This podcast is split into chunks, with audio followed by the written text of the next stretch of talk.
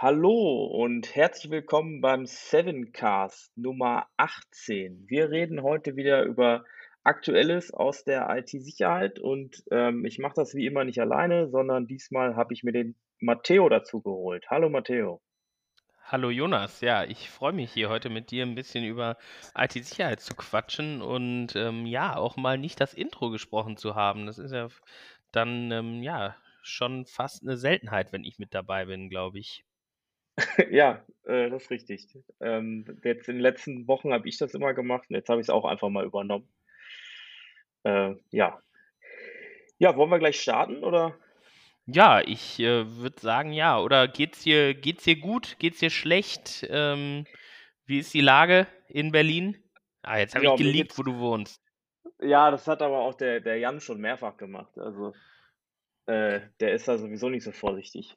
Ähm, ja, ich ich würde sagen, ganz gut. Also, ja, bin einigerma bin zufrieden. Es ist ja alles langsam wieder einigermaßen ja, richtig normal nicht, aber es bewegt sich ja wieder in Richtung Normalität. Das ist ja wahrscheinlich nicht anders als bei euch in in NRW.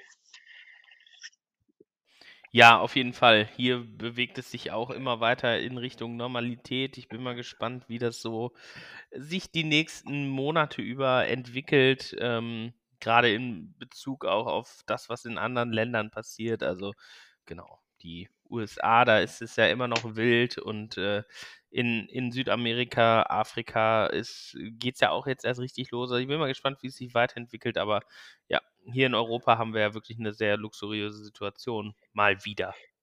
Ja, wir haben mal wieder Glück gehabt, kann man sagen. Ähm, ja, dann wollen wir gleich loslegen mit unseren 5 in 7. Ja, gerne, gerne.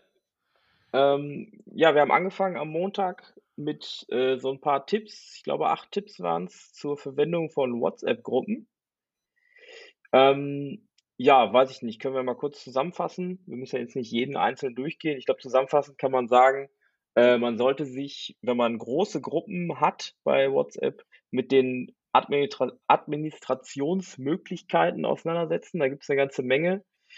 Ähm, das würde ich sagen, kann man so als Quintessenz mitnehmen. Ich weiß nicht, ob du auch noch was, äh, dazu hinzufügen würdest? Hm, ja, genau, die Administration ist auf jeden Fall 'n wichtiger Punkt. Ansonsten würde ich vielleicht noch aufnehmen, äh, das Thema hier Broadcast Messages. Das das erspart einem ja wirklich viele viele Gruppen, nämlich wenn ich, weiß ich nicht, beispielsweise zum Geburtstag einlade, dass ich 'ne Broadcast Message sende, also einfach an mehrere Kontakte ein und dieselbe Nachricht und die können mir dann eben in in dem jeweiligen privaten Chat dann darauf antworten. Das finde ich auf jeden Fall 'ne deutlich, äh ja, effiziente effizientere Taktik, als überall immer WhatsApp-Gruppen zu gründen. Und es gab ja auch mal diesen diesen diesen kleinen, ähm, Hack, dass man WhatsApp-Gruppen einfach, ähm, suchen konnte über über, ähm, Google. Und bei Bing und bei bei, äh, hier DuckDuckGo ging das immer noch länger. Ich weiß gar nicht, ob das immer noch funktioniert. Das müsste man mal verifizieren. Ja, das weiß ich jetzt auch nicht, ob das noch funktioniert, aber ich erinnere mich auch, ja. Und, äh, mit diesen Links, da muss man also, es gibt man kann WhatsApp-Gruppen über Links beitreten und da muss man halt aufpassen, dass man die nicht, ähm, aus Versehen veröffentlicht. Es gibt natürlich auch Gruppen, die sind extra öffentlich für irgendwelche Hobbys oder so, ähm, aber in der Regel sind die ja eher nicht öffentlich und, äh, deswegen sollte man da aufpassen, wie man das veröffentlicht oder dass man es nicht veröffentlicht, wenn man es nicht will. Genauso, äh, zu dem Broadcast muss man auch noch sagen, es ist natürlich auch datenschutzmäßig ein bisschen, äh, kritisch, wenn ich eine Gruppe mache zu meinem Geburtstag zum Beispiel und die Leute kennen sich nicht alle untereinander. Es ist natürlich ein bisschen problematisch, dass ich, äh, dann die Nummern mit allen teile. Ja, das stimmt, wobei da ja immer der Abwägungs ähm, ist, die Leute wollen mit mir feiern auf meine Kosten. Ähm, das würde ich zumindest argumentieren, aber ich ich weiß jetzt auch gar nicht, ob's da 'ne Rechts äh, ob es da irgend 'n 'n Rechtsbeispiel oder Ähnliches für gibt, ähm, aber ist auf jeden Fall auch 'n 'n spannendes Thema. Datenschutz würde uns ja heute auch noch beschäftigen, weil diese Woche ja, äh, was wirklich, äh, Gravierendes geschehen ist in der europäischen Gesetzgebung. Ja, das stimmt. Da können da, äh, sprechen wir später drüber, oder?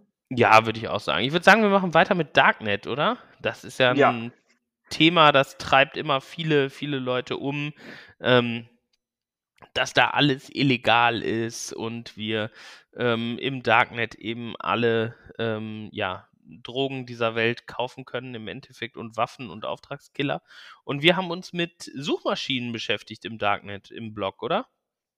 Ja, richtig. Also wir haben uns so ein paar Suchmaschinen äh, angeguckt, ähm, die übers Darknet zu erreichen sind, entweder oder halt ähm, das Darknet durchsuchen oder beides. Beim zweiten Punkt ist es so ein bisschen, würde ich sagen, schwierig, weil das natürlich äh, so ein bisschen dem Sinn und Zweck vom oder dem der Natur des Darknets so ein bisschen entgegensteht, dass man da äh, 'ne Suchmaschine verwenden kann. Ähm, aber einiges ist dann da schon indexiert, äh, aber natürlich nicht alles. Also, man findet da jetzt man kann jetzt nicht wie bei Google, äh, also, wie man jetzt mit Google das Clear Web, nenne ich's mal, äh, komplett durchsuchen kann, kann man mit so einer Darknet Mas Maschi äh, jetzt nicht das ganze Darknet durchsuchen, sonst wäre es ja auch kein Darknet mehr irgendwie. Es ist ja auch der Haupteinstiegs die Haupteinstiegshürde quasi, um ins Darknet richtig reinzukommen. Den Tor-Browser, den habe ich ja schnell installiert, aber ich brauche ja sogenannte Absprungpunkte ins Darknet dann. Und äh, so Onion-Adressen, also das sind ja dann quasi die URLs im Darknet, die ändern sich ja auch ähm, relativ zügig oder Daten sind offline. Da ist eine Suchmaschine schon hilfreich. Ist ja auch ein großes Forschungsthema, wie man das Darknet mal ja durchsuchen kann. Da gibt es ja viele, ja. viele Arbeiten zu. Also ist äh, ja super spannendes Thema auf jeden Fall. Wobei das Darknet an sich, ich weiß nicht, wie du das siehst, aber ich finde es eigentlich relativ langweilig, weil es hauptsächlich aus toten, toten Webseiten besteht. Ja, also ich glaube, ähm, das, was man so findet, wenn man sich jetzt einfach mal hinsetzt und danach sucht, wenn man einfach mal sagt, ich gehe jetzt ins Darknet und gucke mich um, da ist nicht viel los. Ich glaube, so richtig spannend ist es halt für Leute, die das irgendwie persönlich austauschen, ihre Onion-Adressen und die nicht irgendwie öffentlich sind. Ähm, ja, oder es gibt halt so Sachen, die für politische, für politisch Verfolgte in manchen Ländern spannend sind oder irgendwelche Journalisten, die Angst vor Verfolgung haben. Da gibt es irgendwelche, zum Beispiel bei New York Times gibt es so einen Secure Drop. Ähm, also man kann übers Darknet den Informationen zukommen lassen. Ähm, ja, dann gibt es noch ein bisschen weniger sinnvolle Sachen wie Facebook übers Darknet, aber ich glaube, das hatten wir, da hatten wir, das Thema hatten wir schon mal, dass das nicht besonders sinnvoll ist, sich äh, übers Darknet bei Facebook in seinem normalen Facebook-Account einzuloggen. Äh, dann kann man es auch lassen. Auf Eigentlich. jeden Fall. Ja, ja richtig. Ähm, dann würde ich weitergehen zum Mittwoch da haben wir uns befasst mit äh, zwei Windows-Tools, und zwar MS-Config und äh, mit dem Task Manager. Ähm, ja, braucht man, glaube ich, nicht so viel zu sagen. Kann man sich, kann man lesen. Ähm, beide haben so ein paar nütz nützliche Funktionen. MS-Config ist mehr was für fortgeschrittene Nutzer, würde ich sagen, Windows-Nutzer. Ähm, ja, ich weiß nicht, was, was sind so Sachen, wofür du das schon mal benutzt hast? MS-Config natürlich, um den Systemstart etwas zu beschleunigen, also einfach die Programme, die sich beim Start öffnen, auszuwählen und wirklich ähm, ja zu steuern, dass da nicht so viel auf einmal geladen wird und ähm, den Taskmanager immer, wenn sich ein Programm aufhängt. Also den kennen ja mittlerweile auch wirklich fast alle MS-Config, vielleicht noch so ein kleiner, nicht Geheimtipp, aber Genau, ich glaube, du hast schon recht. Also man sollte schon etwas Erfahrung haben, ähm, dass man nicht auf einmal den, den Dienst, der verantwortlich ist für den Start des Rechners, deaktiviert. Also das wäre ja schon, das wäre schon schwierig. Ja. Ähm, MS-Config hat man früher, also äh, du hast das sicher schon benutzt, um das zu machen mit dem Autostart. Allerdings wurde das verlegt, ist mir aufgefallen, als ich mir das mal angeguckt habe. Das ist, steht auch so im Blogbeitrag. Ähm, und zwar ist das gar nicht mehr MS-Config, sondern ist jetzt auch im Task Manager mit dem Autostart tatsächlich. Ach, Aber ich habe okay. das früher auch immer so gemacht. Äh, und ich, als ich das letzte Mal machen wollte, ist mir aufgefallen, ist gar nicht mehr da. Das ist dann so ein, im Reiter, Autostart ist dann so ein Knopf, der dich zum Taskmanager führt. Hm, das äh, Was ist Neues. mir neu. Ah, ich ja, bin ja auch kein Windows-Nutzer mehr. Ja, eben, man ist ja, also ich bin ja auch schon seit Jahren kein Windows-Nutzer mehr, deswegen ist mir das auch äh, erst äh, relativ spät aufgefallen. Ich weiß nicht, seit wann es so ist, aber äh, ja. Ich glaube, da musst du dich jetzt nicht schämen, dass du das nicht wusstest. ist, glaube ich, okay. Ja, ich schäme mich doch immer so. ähm, ja, ein anderes Thema hatten wir am Donnerstag. Äh, da ging es um ähm, das Internet of Things, zumindest um bestimmte ähm, Teil um einen bestimmten Teil davon, und zwar um Drucker. Warum war das so spannend? Ich glaube, weil relativ viele Drucker online ähm, im Internet quasi sind über dieses Internet Printing Protocol, das IPP-Protokoll. Und zwar sind es ungefähr 80.000 Drucker, die erreichbar sind. Und also Drucker sind ja äh, schon immer ähm, ja ein, ich sag jetzt mal, ein Wunderpunkt in jeder Unternehmensinfrastruktur. Ich weiß, da gibt es an der RUP äh, gibt es jemanden, der Jens Müller, glaube ich, heißt er, der beschäftigt sich ja fast ausschließlich mit Druckern und da gab es ja auch schon super viele Angriffsvektoren und jetzt gibt es eben noch mehr. Ja, und äh, das Hauptproblem ist, sind wohl fehlkonfigurierte Drucker, die einfach zu viele Informationen geben. Also es gibt natürlich einerseits irgendwie äh, Drucker mit Sicherheitslücken, wo ich dann direkt Zugriff aufs Netzwerk kriege. Das ist natürlich besonders krass. Aber in, äh, da jetzt äh, oder die meisten sind so, dass man halt viele Informationen bekommt. Zum Beispiel äh, weiß ich, was es für ein Drucker ist. Das ist schon mal erstmal was, worüber ich vielleicht andere Sicherheitslücken rausfinden kann. Ähm, ich kann rausfinden, in welcher ähm, WLAN, also wie das WLAN heißt, also welche WLAN-SSID da, äh, mit welcher der verbunden ist. Das kann mir auch äh, Aufschluss geben. Wenn es zum Beispiel eine Fritzbox ist mit einer bestimmten Seriennummer, dann steht die auch standardmäßig im, in der SSID, dann weiß ich es auch äh, und kann da wieder Sicherheitslücken suchen. Also es sind viele Informationen, die man nicht so übers Internet erreichen können sollte. Ja, auf jeden Fall. Also ich, ich habe jetzt hier gerade nochmal parallel äh, mir die, diese RUP-Arbeit angeguckt. Da, das Ganze nennt sich Printer Exploitation Toolkit PRET. Und da kann man eben auch seinen Drucker checken. Und wenn der Drucker eben am Internet ist, dann ist es ein riesen Angriffsvektor. Ja. Hast du einen Drucker, einen, äh, einen IPP-Drucker zu Hause? Ja, weiß ich nicht. Keine Ahnung. Vielleicht. Ich weiß nicht genau. ich habe mich, das nämlich, hab mich das nämlich auch gerade gefragt. Äh, müsste man vielleicht mal überprüfen. Also mein Drucker ist im WLAN, aber ob ich den übers Internet ansteuern kann, da bin ich mir gar nicht sicher. Ich meine, das hätte ich ausgeschaltet, aber das ist ja auch das Problem. Ne? Man stellt das Ding hin, konfiguriert das einmal und dann, ja, dann steht das Steht's da. einfach. Ja. ja, also der steht jetzt da seit ein paar Jahren und ich kann dir nicht sagen, wie ich den konfiguriert habe. Ich glaube auch, dass ich nicht übers Internet drucken kann. Ähm, ja. Das ist aber auch gefährliches Halbwissen gerade. Ja. kann man sich vielleicht dann später nochmal anschauen. Also wenn jemand hier Open Source Intelligence über uns beide machen will, ich glaube, der Podcast ist ein guter, äh, ist eine gute Quelle dafür. Auf jeden Fall. ähm, aber es zeigt mir, es kann äh, das trifft auch Leute, die sich eigentlich damit beschäftigen, weil man kann halt nicht alles auf dem Schirm haben. Ja, genau. Also ich, äh, ich, ähm, ich bin, ich muss mich damit immer beschäftigen, ob der das kann, das IPP-Protokoll oder nicht. Werde ich am Wochenende machen. Wahrscheinlich, wenn die Folge hier online geht, äh, werde ich die Folge nochmal nachhören ähm, und äh, dann währenddessen ähm, den Drucker schauen, ob der über das Internet drucken kann. Ja, und wenn du am Wochenende äh, dich mit damit beschäftigst, vielleicht beschäftigst du dich ja auch, äh, also natürlich nicht nur am Wochenende, aber auch so beschäftigen wir uns ja äh, mit Hacking. Und ähm, das würde uns bringen zum nächsten Thema am Freitag.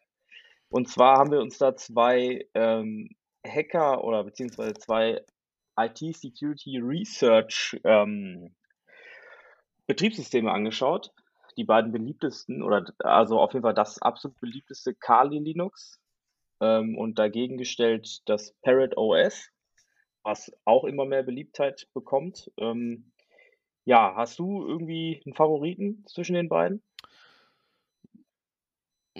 Es ist ein bisschen, also ich, Parrot finde ich etwas angenehmer von der Bedienung her und auch vom Look her. Das macht mir ein bisschen mehr Spaß, damit zu arbeiten.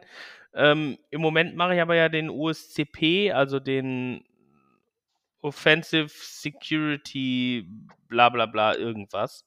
Ich habe vergessen, wie, wie genau die Zertifizierung heißt. Und da arbeite ich viel mit Kali und ähm, ja, Kali ist ja so, ich sag mal, ein bisschen, äh, wenn man Live-Hacking macht, das wir ja auch machen, ähm, ja, Kali ist so das Standardwerkzeug auch für Live-Hacker. Dadurch ist es so ein bisschen, ich sag mal, verschrien Ähm, selber für benutze ich eigentlich lieber Ubuntu oder Parrot, aber Kali hat schon seine Vorteile, habe ich jetzt auch im Rahmen dieser äh, des OSCPs festgestellt, weil eben wirklich viele Tools von Haus aus mitgeliefert werden und ähm, ja, eben einfach äh, das Ganze einfach funktioniert. Offensive Security Certified Professional heißt das Zertifikat übrigens, das ich mache, nicht USC bla bla bla. Also, ähm, das ist äh, äh deswegen, ich würde immer eigentlich Ubuntu oder Parrot nehmen zum, zum Hacken oder Pen-Testen, aber Kali, ich habe jetzt auch da gelernt, es ist wirklich sinnvoll, dass es das gibt, weil da eben viel out of the box funktioniert. Ja, also es kommt immer so sehr auf den, auf den Anwendungszweck an. Ich glaube, man muss sich dann im Einzelfall äh, oder für sich, was man so allgemein insgesamt macht, weil Parrot hat, glaube ich, auch oder hat auch ein paar Tools, die da ähm, mitgeliefert werden, die Kali wiederum nicht hat. Und da muss man halt dann so ein bisschen gucken, äh, was man wirklich braucht. Und am Ende wird es auch möglich sein, dass die speziellen Tools des einen auf dem anderen zum Laufen zu bekommen, wenn, man's, äh, wenn man sich auf eins versteifen möchte, sage ich mal. Auf jeden ähm, Fall. Normale, ja. Normalerweise habe ich auch immer alles, also zumindest als VM habe ich eigentlich beides immer parat und schaue dann, okay, was, was erfüllt jetzt besser seinen Zweck. Also es geht ja, es geht ja eigentlich weniger darum, was ist besser, was ist schlechter, sondern was brauche ich für welchen Zweck. Also das ist ja ein ganz großer Faktor. Genau, und das muss man sich dann halt im Einzelfall anschauen. Ja, dann haben wir unsere ähm, 5 in 7 schon geschafft. In fast Rekordzeit, glaube ich, von einer knappen Viertelstunde. Das war wirklich das, schnell. Dabei habe ich das Gefühl, wir haben richtig viel zwischendurch schon gequasselt. Ja, weiß ich nicht. Ging recht, recht fix irgendwie. Ich habe aber auch das Gefühl gehabt, es ging, äh, hat länger gedauert. Ähm, ja, heute haben wir wieder, haben wir öfter mal ähm, äh, die Kategorie Lücken, Löcher, Schlünde. Und da geht es diesmal um eine kritische Lücke in, in äh, Windows Server. Und zwar in die, um die, äh, äh die, das Problem liegt in der DNS-Implementierung von Windows Server. Äh, kannst du dazu was sagen, wie das, was da passiert oder was da passiert ist? Ja, und zwar ähm, heißt diese Lücke SIGRED, hat eine CVE, eine CVE mit der Nummer 20 20 13 50 und ähm, genau, ist eben ein, Fehler beziehungsweise eine, eine Schwachstelle in, in den DNS-Konfigurationen ähm, ja, von, von Windows-Servern. DNS ist ja so ein bisschen sowas wie das Telefonbuch des Internets. Also ähm, wir haben ja die Möglichkeit, einfach zum Beispiel aware7.de in unserem Browser einzugeben und dann löst DNS das eben in die entsprechende IP-Adresse auf und sucht eben den entsprechenden Server raus. Und ähm, in Windows DNS-Servern gibt es eben einen 17 Jahre alten Fehler, der jetzt quasi ausgenutzt wurde. Das Besondere ist, der ist wurmbar, also das heißt, der verbreitet sich selber und kann schon getriggert werden über eine bösartige DNS-Antwort. Und äh, deswegen ist das Ganze eben wurmbar. Und es hat auch einen CVSS-Score, also das ist so ein System, wie man Schwachstellen rankt von 10,0. Ähm, das ist das Höchste, was so geht. Und äh, ist auf jeden Fall eine Schwachstelle, die, die für, für Aufsehen sorgt und für, sicherlich auch für ähm, ja, für einiges an, an schlaflosen Nächten jetzt sorgt, weil das natürlich gepatcht werden muss. Ja, und äh, dass es gepatcht werden muss und dass Leute das patchen wollen. Also es wurde, es gibt auch ein Ad, es gibt auch schon einen Fix von Windows, ähm, aber dadurch, dass das so viel Aufsehen erregt hat in der, in der, äh, ja, im Internet auch, ähm, in Social Media sowie Twitter, hat sich das jemand äh, zunutze gemacht und hat ähm, ein Proof of Concept gemacht, ähm, wie schnell Leute bösartigen oder potenziell bösartigen Code von GitHub runterladen und einfach blind ausführen. Ähm, da hat ein, jetzt habe ich den Namen vergessen. Wie hieß er denn? Ähm, der, eine ja, heißt, hat, der eine heißt Tinker.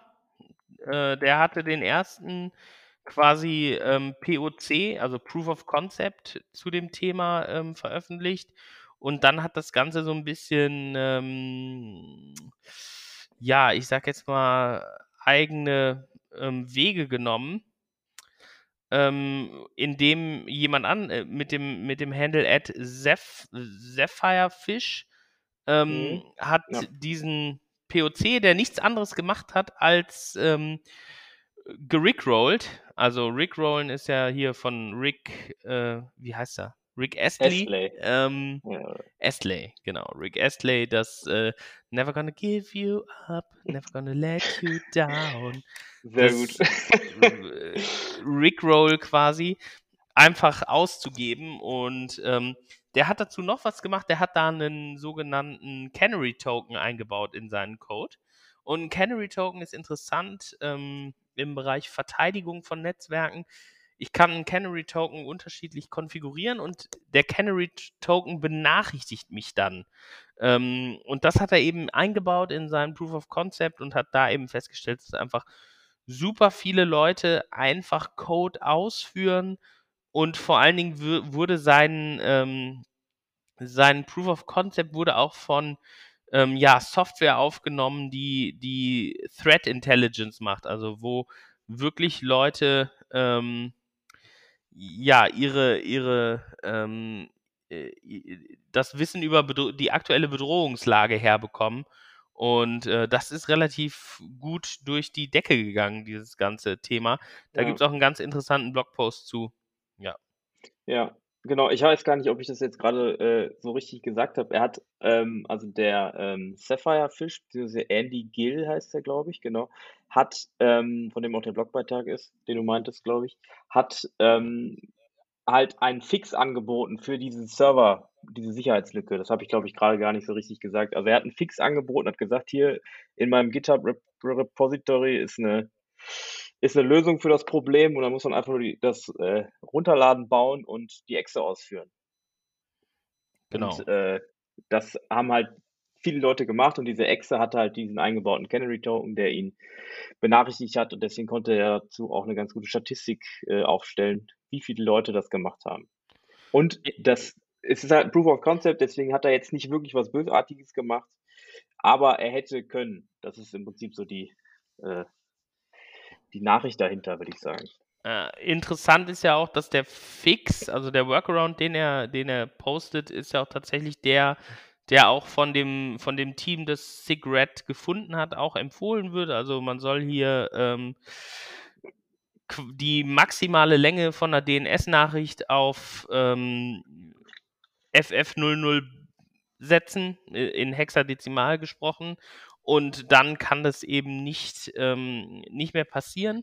Das ist auch Ja. das, was in dem Repo richtig ist. Und genau, ein POC, Proof of Concept, wird dann eben immer veröffentlicht, um zu prüfen, ist mein System anfällig für eine Schwachstelle oder nicht. Aber der Schritt vom Proof of Concept dann zu einer, zu einer tatsächlichen Schwachstelle, die ich ausnutzen kann, der ist meistens dann relativ klein noch. Nur noch. Ja, Genau. genau. Ja, also das ist auf jeden Fall äh, ganz spannend, sich das mal anzugucken. Äh, kannst du mir sagen, welche Zahl das ist? Die FF00 in Hexadezimal? Ähm, das ist eine so- gute Frage. Da muss ich jetzt mal eben. Äh, hier, ähm, das sind irgendwie 65.000 irgendwas, glaube ich. Ja, ich wollte mal Ich gucken, bin mir nicht ganz sicher. Ich habe gedacht, vielleicht kannst du es äh, direkt ausrechnen. Ja, nee, also äh, das, ist, das muss ja irgendwas ein mit bisschen- 65.000 sein. Ja, Hexadezimal ist ja auch ein bisschen unhandlich, Nein, um ist, äh, im Kopf auszurechnen. ist doch super. Ist doch super. Ich rechne alles Ja. in Hex. ja, damit macht man sich auf jeden Fall beliebt. Ähm, genau, wir haben ja gerade auch schon mal über Twitter gesprochen jetzt äh, und da sprechen wir eigentlich jetzt nochmal drüber und zwar in der nächsten Kategorie. Außer du wolltest noch was sagen dazu? Nee, ich habe jetzt mich genug mit gefährlichem Halbwissen über DNS Ja. und äh, Hex Hexadezimalzahlen rumgeplagt. Also Twitter, ja, lass uns zu Twitter gehen. Ja, damit kennst du dich aus, ne? Ja, besser. Ähm, genau, die nächste Kategorie, äh, Lucky Leak, da haben wir dieses Mal ähm, gehackte Twitter-Accounts. Und zwar nicht von irgendjemandem, sondern von diversen Prominenten. Dabei sind zum Beispiel äh, Bill Gates, Elon Musk, ich glaube Barack Obama war auch dabei. Auf jeden Fall hier der, der Konkurrent von Trump aktuell, Joe Biden und Jeff Bezos, die, die Ah, waren ja, auch genau. dabei. Genau, ähm, die wurden gehackt und, ähm, und zwar alle vom gleichen, von den gleichen Angreifern auf einmal und wurden, diese Accounts wurden dafür genutzt, einen Bitcoin-Betrug zu machen, der im Prinzip dazu aufgefordert hat, ähm, schickt, schickt mal an diese Adresse äh, ein paar Bitcoins und ja, und da sind wohl auch ein paar Bitcoins angekommen. Ich habe jetzt gerade nicht mehr auf dem Schirm, wie viele es waren. Ähm, aber wie haben die das denn gemacht? Also wie kann die denn, äh, also es kann ja nicht sein, dass sie alle das gleiche schlechte Passwort hatten, oder es ist sehr unwahrscheinlich. Also wie haben die das hinbekommen, dass sie gleich so viele und so prominente Accounts auf einmal gehackt haben? Ja, ich glaube, hier, hier ist jetzt, ähm, hier ist aktuell die Lage noch unklar. Also wir haben jetzt aktuell ja Donnerstagnachmittag, ähm, wo wir den Podcast aufnehmen. Zum aktuellen Stand ist die Lage so, dass Twitter sagt, es war eine Social Engineering Attacke, die irgendwie koordiniert war. Ähm, aber externe Quellen, zum Beispiel Motherboard, berichten, dass wohl ähm, die Angreifer Zugang zu internen Tools hatten und die, ein Twitter-Mitarbeiter wohl für den Zugang zu diesen Tools bezahlt wurde. Also ähm, im Moment ist, ist da noch so ein bisschen unklar, ob es Social Engineering war, wo das Opfer nicht wusste, was gerade passiert, oder ob das Opfer, Opfer quasi äh, der, der Twitter-Mitarbeiter einfach bestochen wurde. Also das ist aktuell etwas unklar. Mhm.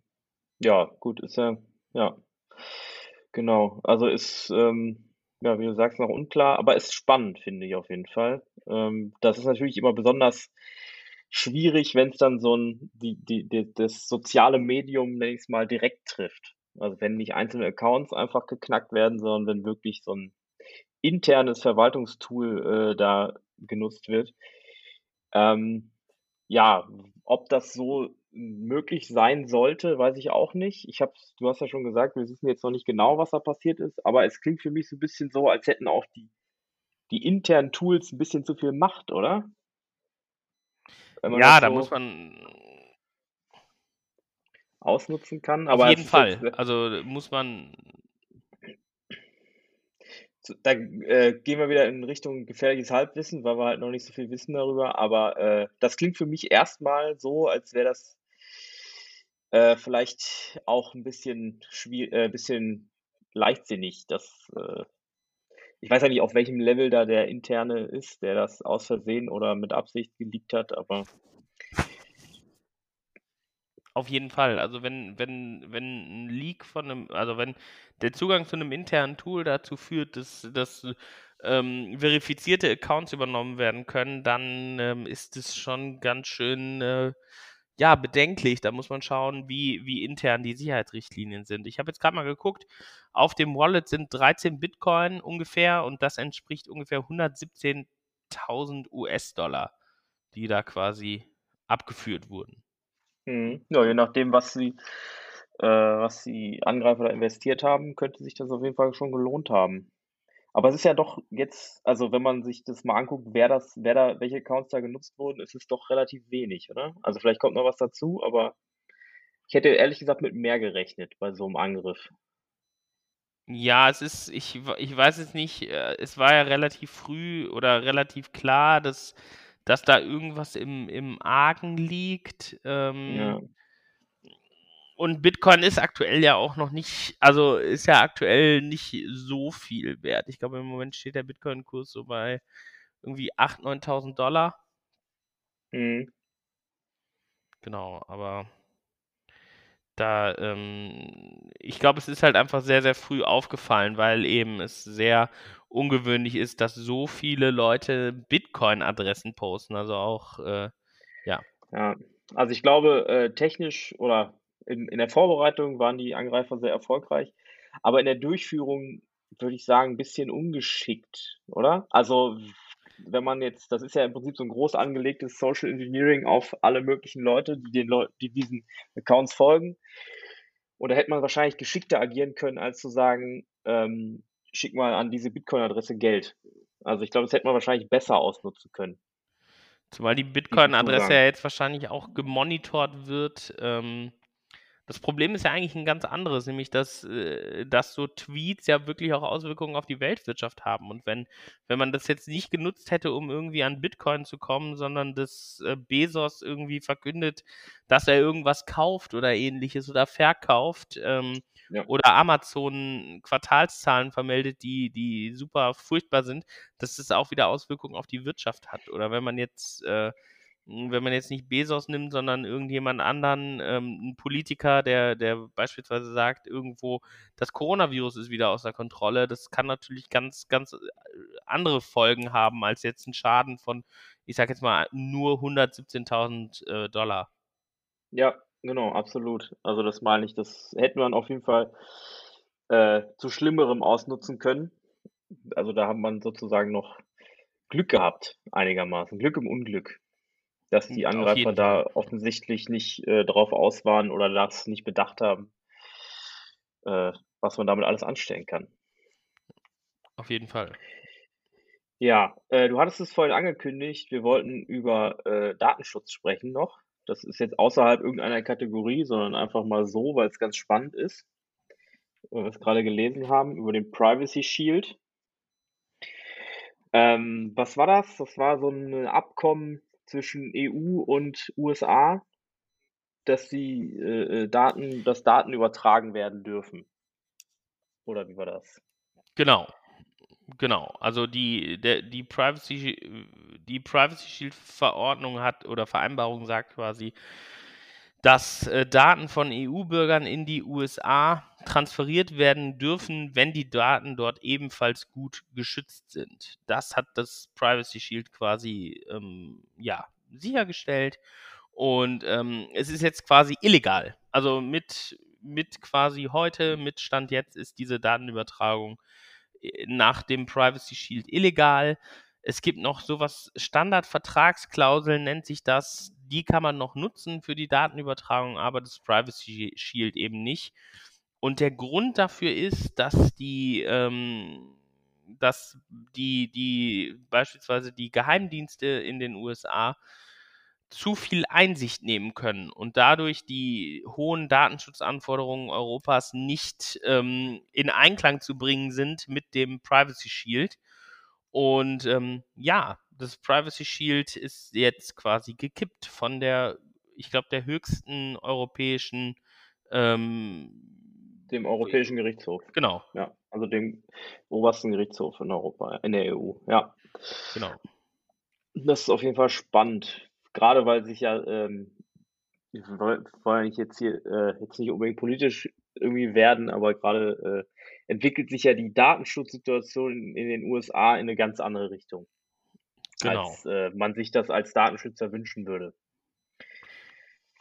Auf jeden Fall. Also das, ähm, es bleibt jetzt vor allen Dingen spannend, was das für Auswirkungen hat, weil eigentlich gibt es momentan ohne diesen Schild keine alternativen Daten legal aus der EU, EU in die USA zu übertragen.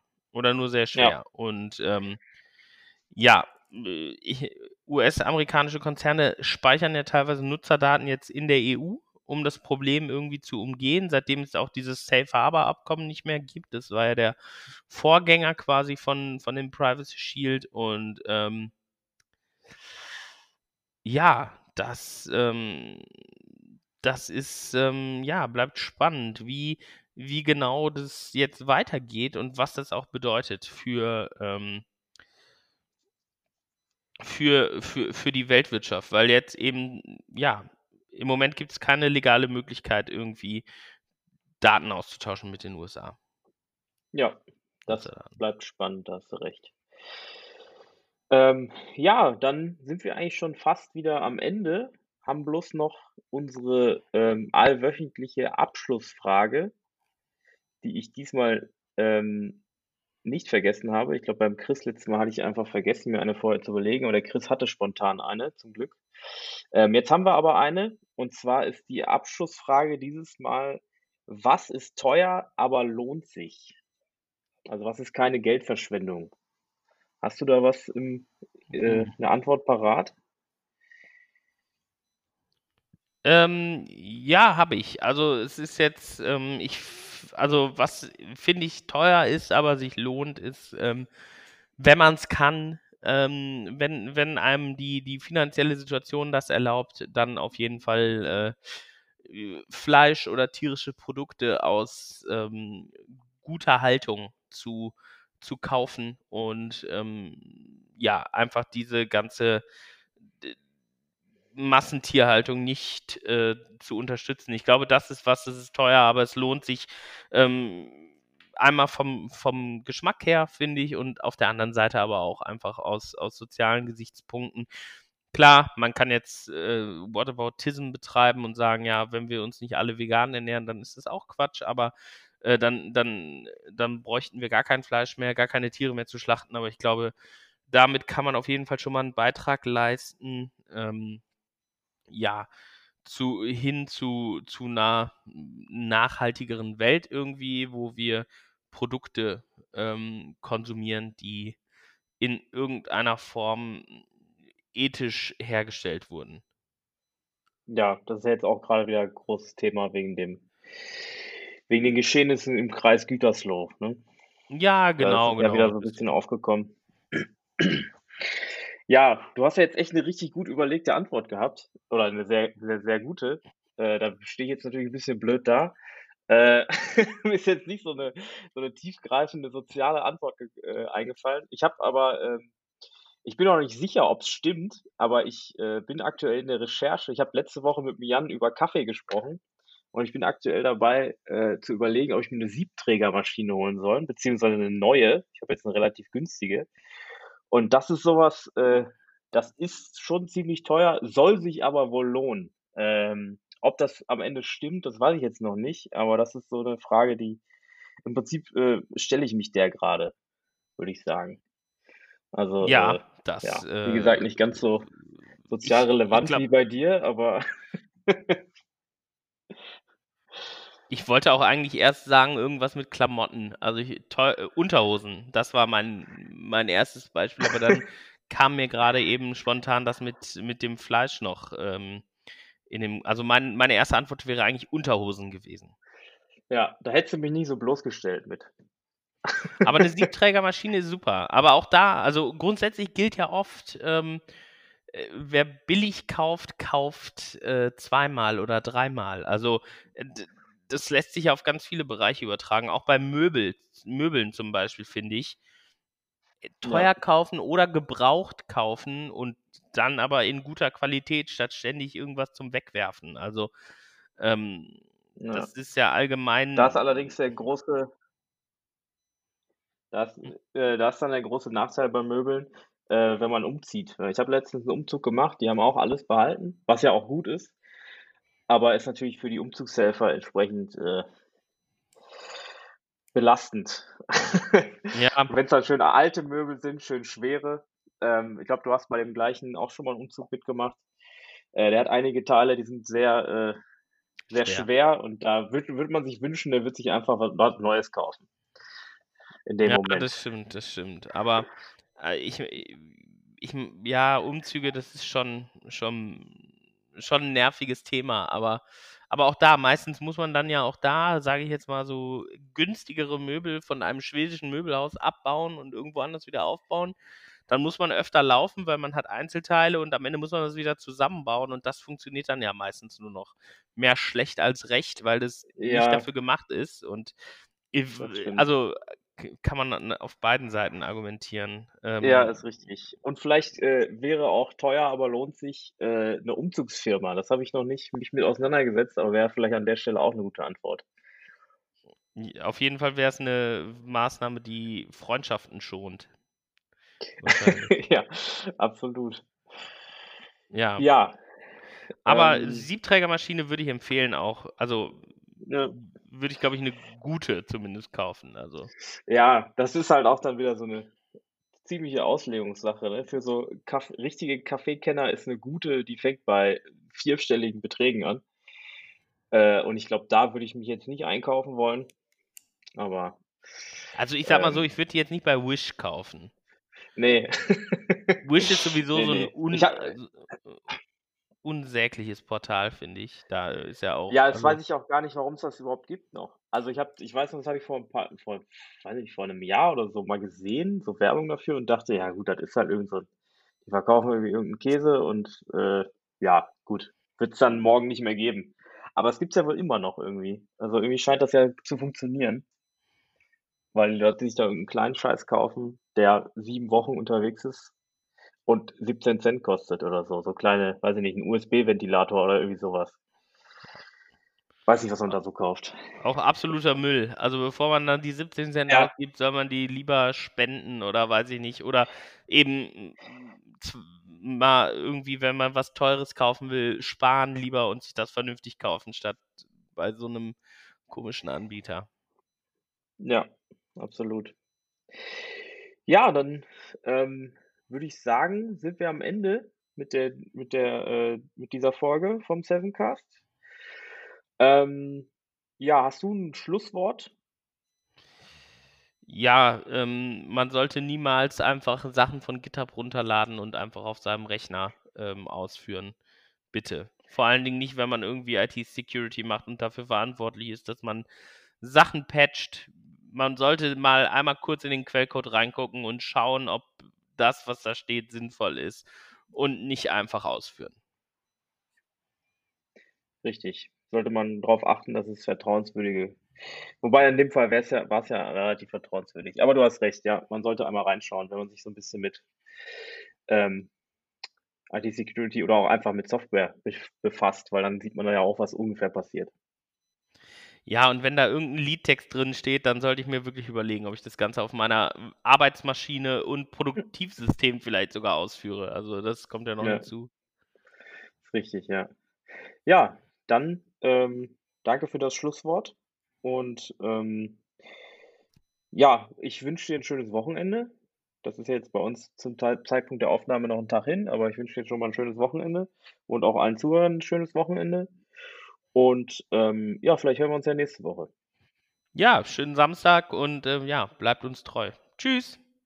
Ciao.